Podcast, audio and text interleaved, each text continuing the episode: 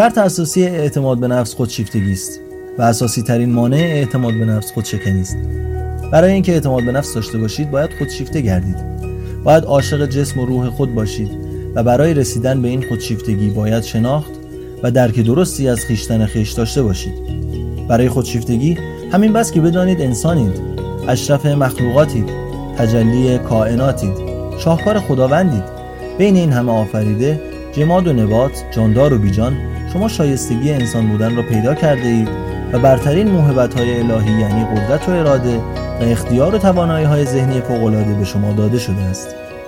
شما در حقیقت برگزیده آفریدگان خدایید پیچیده ترین کامپیوترهای جهان اگرچه به ظاهر توانایی های حافظه‌ای فراوانی دارند اما هیچگاه نمی‌توانند جایگزین حافظه شگرف شما باشند. شما بر تمام این جهان تسلط دارید. شما قدرت خلاقیت و نوآوری دارید. شما قادرید دگرگون شوید و به شیوهی کاملا نوین به دنیا بنگرید.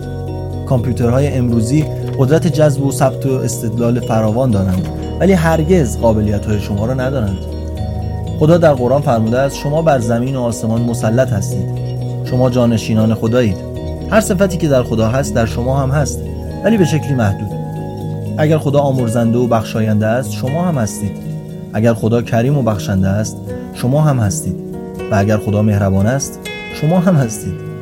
چرا که خداوند خطاب به انسان میفرماید ای انسان من از روح خودم در تو دمیدم. شاید درک همین یک جمله اعتماد به نفس شما را به کمال برساند. دقایقی به این موضوع فکر کنید. به اینکه روح خدا در شما جریان دارد. به مقام جانشین خدا بودن فکر کنید. به عظمت طبیعت.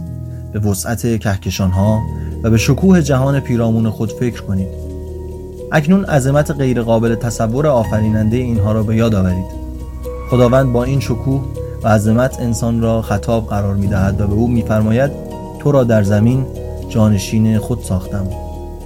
و هیچ کس را هم در این خطاب مستثنا نمی کند وقتی شما خود را به درستی درک می کنید توجه می کنید که روح الهی در شما جاری است. ناخداگاه شیفته و مجذوب خود می شوید در حقیقت مقدمه عشق به خود عشق الهی است. شما تنها زمانی احساس پست بودن خار بودن و بد بودن می کنید که خود را درست نشناخته باشید و به حقیقت انسان بودن خود پی نبرده باشید. در چنین حالتی شما جهان را هم پست و بد می‌بینید چرا که جهان باستاب خود ماست. وقتی از خود بیزاریم از همه بیزاریم.